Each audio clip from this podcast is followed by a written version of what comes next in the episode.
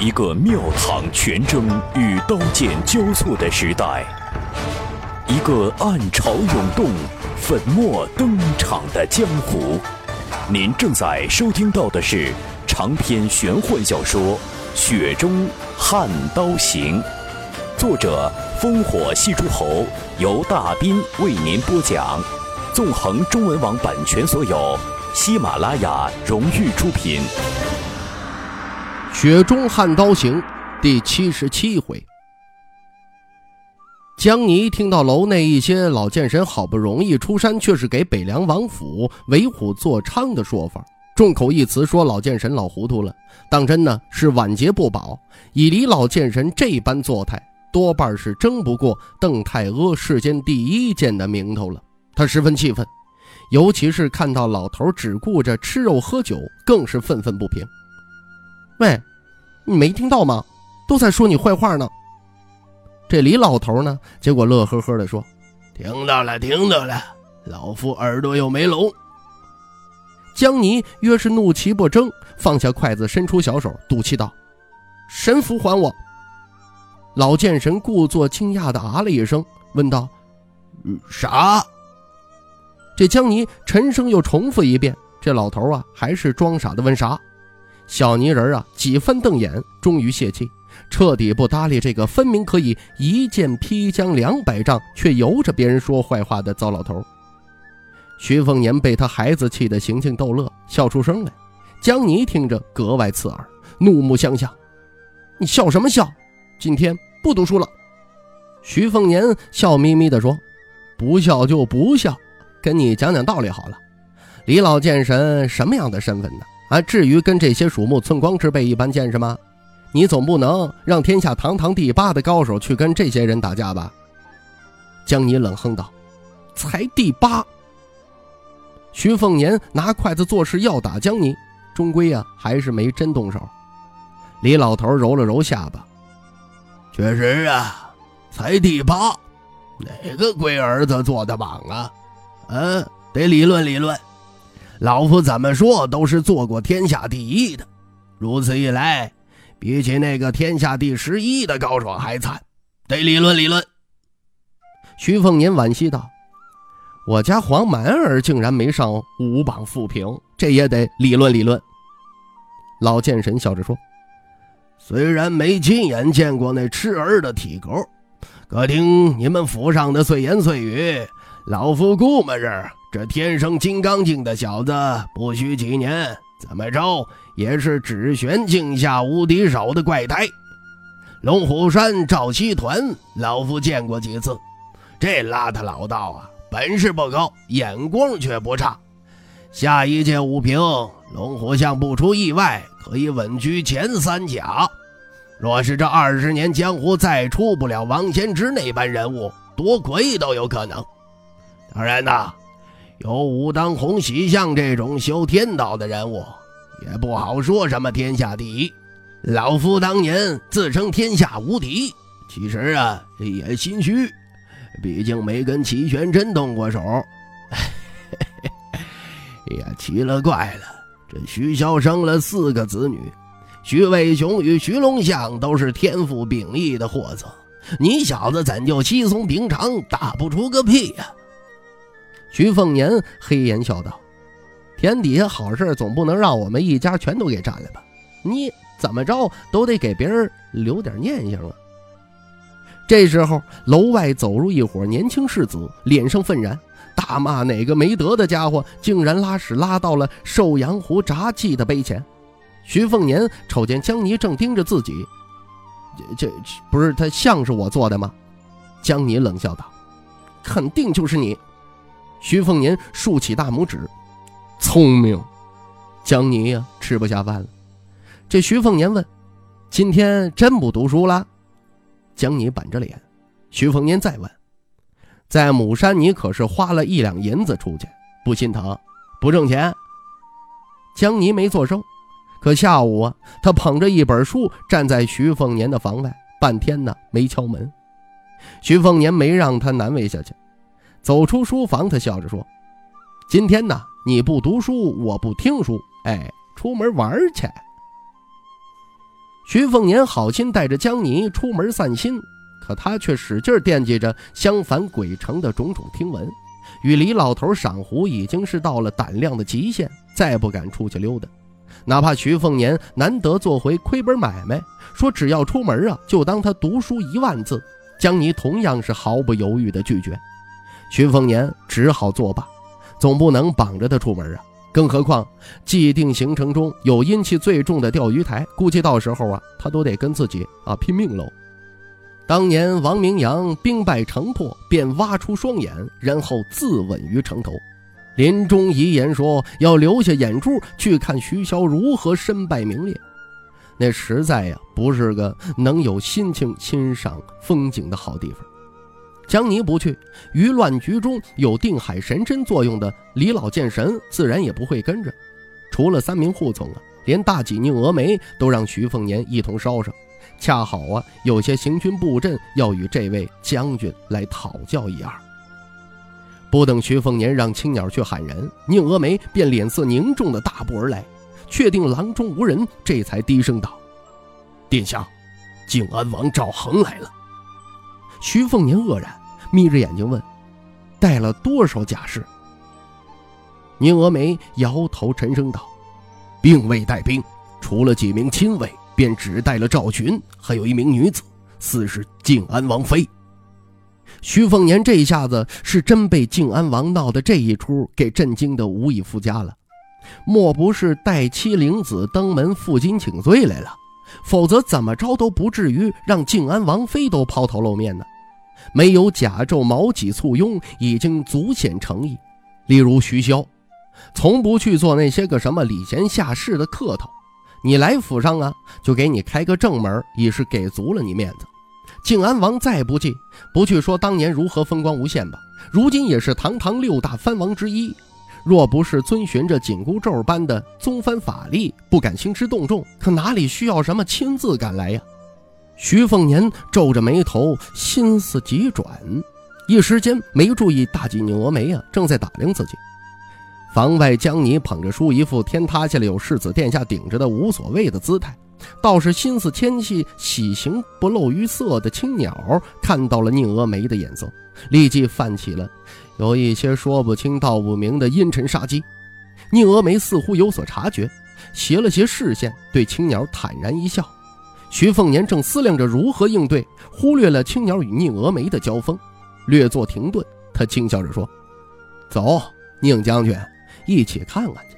听说靖安王妃是个极具风韵的美人，没记错的话，这次胭脂瓶里边就有她。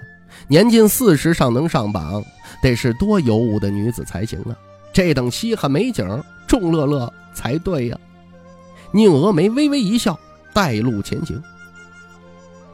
约见在客栈角落一间僻静厢房，不知不觉，徐凤年身后凑齐了吕书阳三人。等到徐凤年进门前呢，更是连李淳刚都沉默地站在了拐角处。门口站着两名正值壮年的靖安王府侍卫，气机绵长不绝，一人用刀，一人空手，身上有股徐凤年并不陌生的沙场味道，透着简单而浓烈的果决，像血，更像是渗满了血的血。军中老卒总会说，从成百上千的死人堆里边爬出来的人呢，鬼都怕，因为身上沾染了至阳的煞气，都是在死人那边抢夺过来的。故而北凉士族一旦提及北凉王和襄樊城，总带着傲意说：几十万孤魂野鬼算什么呀？只要大将军孤身入城一趟，定要那些污秽阴物连鬼都做不成。两名从战场上走下来的侍卫并未阻拦徐凤年，想必以靖安王赵恒出了名的厚重城府，既然愿意折损颜面亲赴客栈，就不会再在细枝末节上误了大事。配有双刀的徐凤年没有敲门，径直推门而入。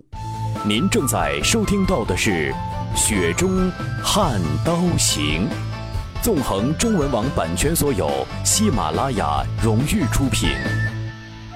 襄樊最大的公子哥，靖安王世子赵群低头站着，一名中年儒雅男子坐在椅上，捻动着手中一百零八颗天台菩提子穿成的佛珠。持诵三宝名号，面容异常虔诚。他即使已经到了不惑之年，可风度卓绝，一眼便知年轻时是面如冠玉的美男子。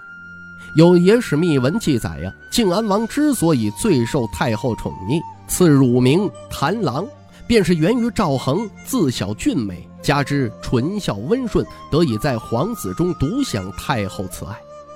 籍贯后更是长得风流倜傥，兼备虎体圆臂，正史记载六皇子，美容仪，善骑射，手执长枪，坐骑骏马，阵中飞出无人能挡。足见赵恒当年是风采无双啊！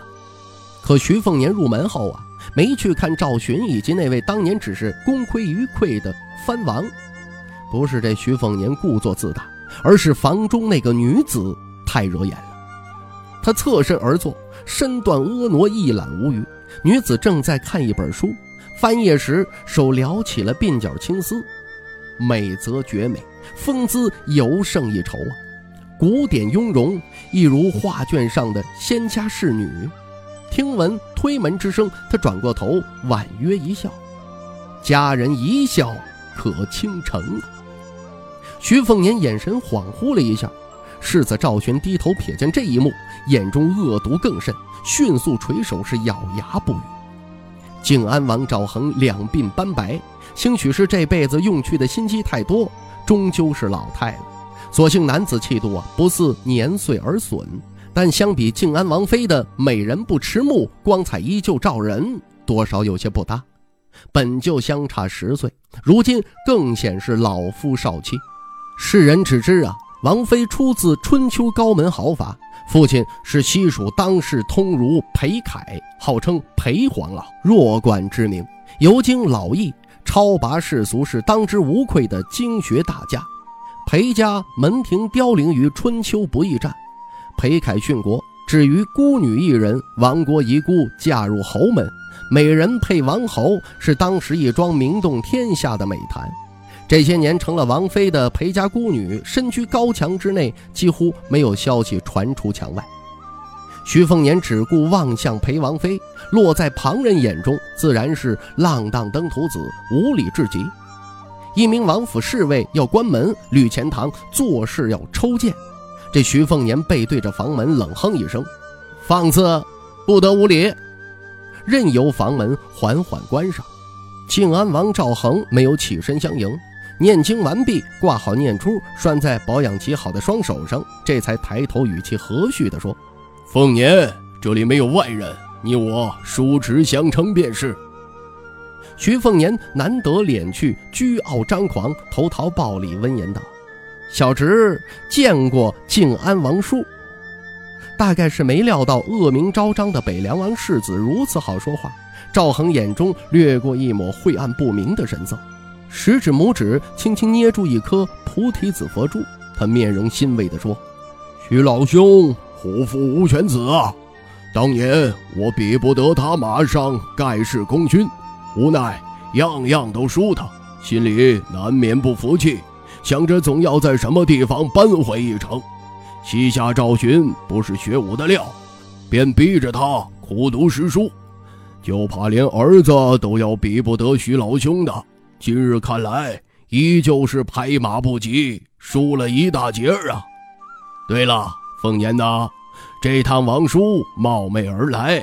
便是带着这读书读傻了的小子来给你道一声歉，赵寻面子薄，便是知错了也不敢前来，只得请他娘出面压着过来，让你见笑了。裴王妃再笑倾国。赵恒谈笑望向儿子赵寻，后者哪怕在黄龙楼船上被徐凤年拿袖东拍脸，也面不改色。跳水更被徐凤年调侃好大的修养。跳得如此潇洒从容，可今日只是被他父王轻轻一瞥，就像是被毒物刺了一下，立即抬头肃容，朝徐凤年深深作揖，算是当面向这个前几日还不共戴天的仇家郑重告罪，只差呀没有一笑泯恩仇了。徐凤年毫不客气地拉过一把椅子坐下，盯着靖安王妃那张美艳的脸庞看了一会儿，然后。他转头朝靖安王笑道：“是小侄鲁莽了，哪儿当得这荀哥一拜呀？嘴上如是说，却没任何要跟赵寻套近乎的意思，心安理得的受了那靖安王世子的一拜。赵恒对此洒然一笑，端坐在一张由陈星紫檀拼凑而成的太师椅上。这客栈呢，装饰再华贵，也拿不出用犀角檀或者是鸡血老檀座椅的大手笔。陈星檀木位居紫檀末尾，质地相对疏松。光泽纹理啊，也远逊前两者，但紫檀呢，素来生长缓慢，且没有大料。寻常达官显贵有张檀木椅都笑得合不拢嘴，文人骚客对一柄小小的檀扇都爱不释手。相信这张低档紫檀椅子已是客栈的镇宅之宝。靖安王乳名就叫檀郎，痴爱紫檀程度只输给小江泥那位造了一座檀宫的西楚皇叔。赵恒号称非谈不坐，非谈不卧，看来呀，并不夸张。徐凤年望向赵恒手中一百零八颗摩尼珠，他啧啧赞道：“王叔果然是虔诚信佛呀！天台菩提子摘下时是金黄映色，一般高僧握珠几十年，也不过是由金黄转淡黄，在王叔手上却已经由淡黄变乳白。”古语精诚所至，金石为开。王叔这般心诚，什么菩萨不愿意庇佑施福啊？静安王哈哈大笑，早就听说凤年与我一样重佛，果然不假呀。寻儿便不行了，至今还认不得这是天台菩提子。去年大寿，寻儿自作主张送了串核桃念珠给我，虽说每一粒核桃都刻有六位罗汉。但不知《佛说较量属珠功德经》记载，念珠材质不同，持诵修行时所获功德更大有不同。核子不过两倍，铁五倍，铜十倍，莲子万倍，手中菩提子却是千万倍。风言呐，你说要是你，你是要那山核桃的拴马索，还是王叔手中的这串啊？徐凤年讶异地说。若小侄没记错，金刚子念珠方是千万倍功德，菩提子是最为殊胜的无量数啊！赵恒双指扣住一颗久卧褪色的天台菩提子，他眯眼笑道：“王叔毕竟是年纪大了，总是记错，不服老不行啊！”庆安王妃姿容仪态如皇后。兴许是被和睦气氛感染，少了几分刻意的端庄。两根如葱千指捏住一张书页，一手托着腮帮子，侧望向侄子辈儿的徐凤年，媚眼天然妩媚，似乎对这个远道而来的北凉王世子殿下呀颇多好奇。眼前已不能算是孩子的后辈，便是在青州也有诸多说法，逃不过。败家当生徐凤年这类尖酸的措辞，何况啊，相反本就毁于徐骁与王明阳之手。熊城一度变鬼城，青州士林心知啊，说话他可说不倒北凉王，便以大肆的抨击北凉王世子的纨绔行为为乐。徐凤年呢，与裴王妃对视，微笑道：“婶婶真好看。”静安王妃愣了一下。赵恒轻掐以夜妄念的佛珠，他顺势玩笑道：“你婶婶自然是好看的，方言呐，可有相中的青州闺秀？王叔大可以替你抢来。”徐凤年脸皮厚如襄樊城墙啊，顺着杆子往上爬，他舔着脸说：“本来惦记着春神湖上偶遇的一位青州姑娘，叫什么来着？呃呃，记起来了，呃，陆秀儿。”好像他家的老祖宗啊，是京城里的上柱国老尚书，论家世，到马虎配得上小侄。可今日见过了婶婶，就不去想念了。嗯，差太多了。这赵恒一笑置之，世子赵寻则是气得嘴唇铁青，浑身发抖。幸好他低头站在一旁，与靖安王与王妃的身边，格外的不起眼。接下来便是一番更没有烟火气的闲聊。借着文武平、胭脂平的东风啊，不缺话题。徐凤年嘴皮子功夫早就和北凉花魁打情骂俏给磨练出高深道行了，比耍刀本事啊高了十几楼。靖安王说到此次评点呢，独缺了将相评，还替当年呢曾羞辱过自己的徐骁暴打不平。这一次将相评没有现世，理由是春秋以后无名将，春秋以后唯闭眼儿。既然呢将相评评不出什么了，何须再评啊？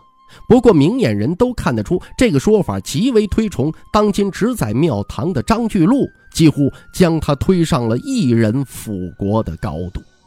靖安王赵恒终于起身，徐凤年轻轻地作揖道别。